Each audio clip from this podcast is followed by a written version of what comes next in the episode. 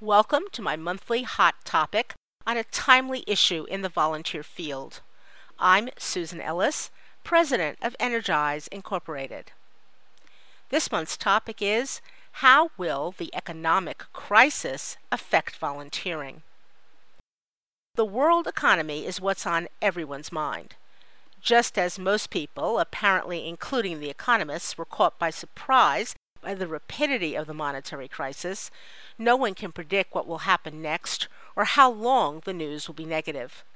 And in the United States, we'll have a newly elected president to add to the uncertainty.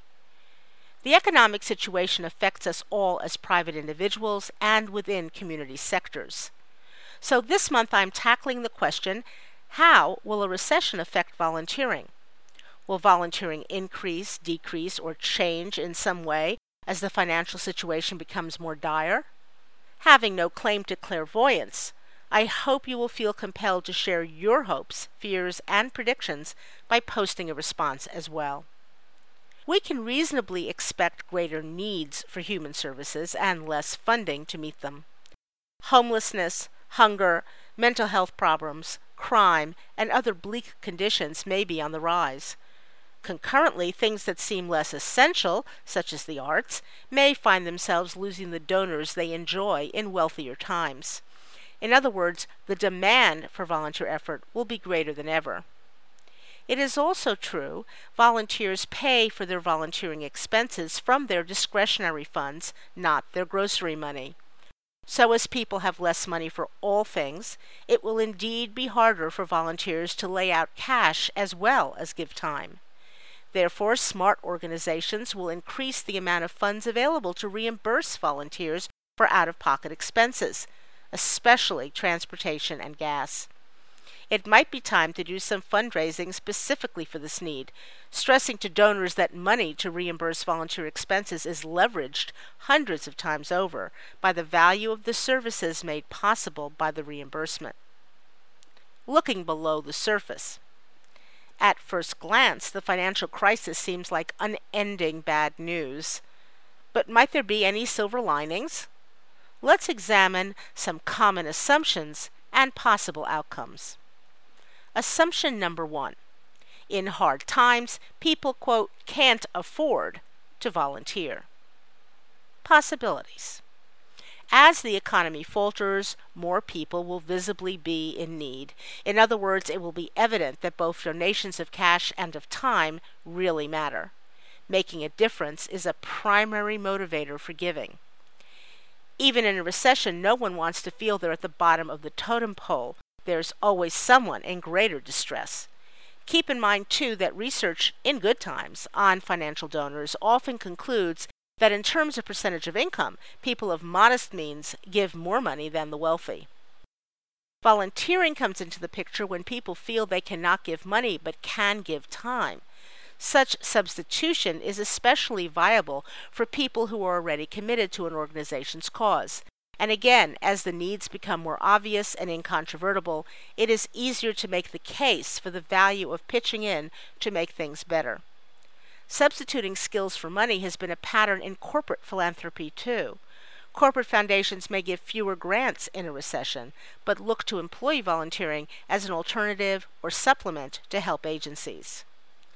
Do development officers recognize this pattern? Do they make sure that the invitation to donate time as a volunteer is extended alongside the plea for a cash contribution? The organization that allows supporters to blend time and money may end the recession with more volunteers and ultimately bigger donors. Assumption number two when people are suffering financially, they have self centered priorities and are less likely to think about the needs of others. Possibilities. Under financial pressure, people's survival needs must come first, but the same pressure can elicit creative response in the form of mutual aid. The clearest example is barter, whether of goods for services or services for services. During the Great Depression, in fact, barter was elevated to an art form as communities without available cash organized exchanges of unpaid work. What's interesting about barter is that the value of the exchange is in the eyes of the parties involved, not necessarily the marketplace. So if it's worth it to me to walk your dog in exchange for a bag of vegetables from your garden, we have a deal. The implication for volunteer management is to adapt this natural barter process to organizational or client needs. Instead of the model of recruiting an outside volunteer to help clients in need, we might organize mutual exchange among clients themselves. What can they do for each other given the chance? Or, what does your organization have that a prospective volunteer might value, especially if money is tight? For example, Perhaps a sole practitioner accountant with a small office might be happy to consult with the board on financial planning in exchange for the chance to schedule a presentation to accounting clients in one of your meeting rooms occasionally. Assumption 3. Financial worries cause mental depression, fear of the future, and other difficult emotions that cause people to withdraw. Possibilities we've become much more knowledgeable about the spontaneous volunteering that happens during natural disasters and other immediate crises. There's strong evidence that people who respond to an emergency by rolling up their sleeves and joining with others to do something are overcoming the feeling of helplessness or powerlessness that a disaster evokes. This applies to other types of crises too. Through volunteering, especially with others who have mutual concerns or needs, people feel less isolated and more in control. This implies that rather than ignoring the depressing news stories, we might recruit new volunteers by using the crisis, such as concerned about the future, think what seniors on a fixed income today must feel, what better time to brighten their day with a friendly visit, or Kids know their parents are worried about money, and you may be too. Show them that having fun with an adult mentor doesn't have to cost anything but an afternoon. Finally, as unemployment increases, more people may A. be looking for new jobs, B. have lots of unwanted time on their hands, and C. welcome opportunities to build new skills that will help them in the job hunt.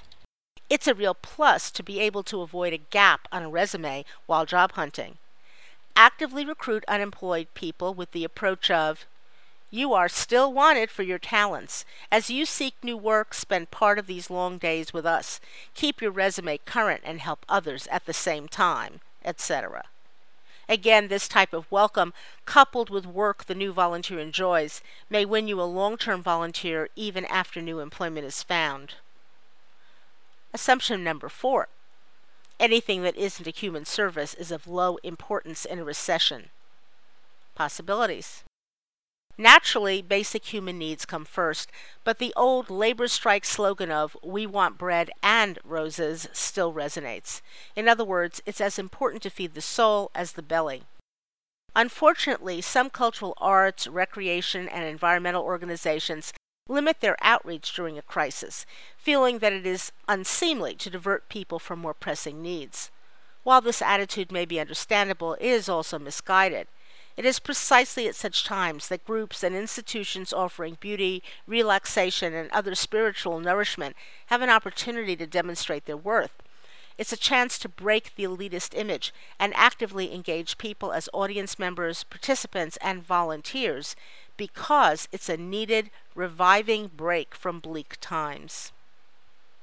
The big obstacle. There is one important issue to acknowledge here. Organizations that have not welcomed or invested in volunteers in good times are less likely to be successful in a recession than those entering it with a solid volunteerism infrastructure already built. It's very hard to play catch up in the middle of a crisis. In the same vein, many of us have unfortunately witnessed organizations' attempts to cut their budgets by laying off the manager of volunteer resources. Seen as a soft position unconnected to primary client services, this job seems easy to eliminate. Ironically, exactly when the organization wants more volunteers. Yet, who is the person most capable of responding to the situation and need? Okay, it's your turn. We're all caught in this financial mess and share the same concerns. What do you think is going to happen to volunteering in the next few months and years? What are you already seeing? What can we do about it? This hot topic is also available in written format on our website, where you're welcome to come and post a response as well as read the comments of other site visitors. Go to www.energizeinc.com. Or you can respond to this hot topic simply by sending an email to webmaster at energizeinc.com. At our website, you'll also find an archive of hot topics from the last 10 years as well as over 1,400 pages of free information for leaders of volunteers. Thank you so much for listening today.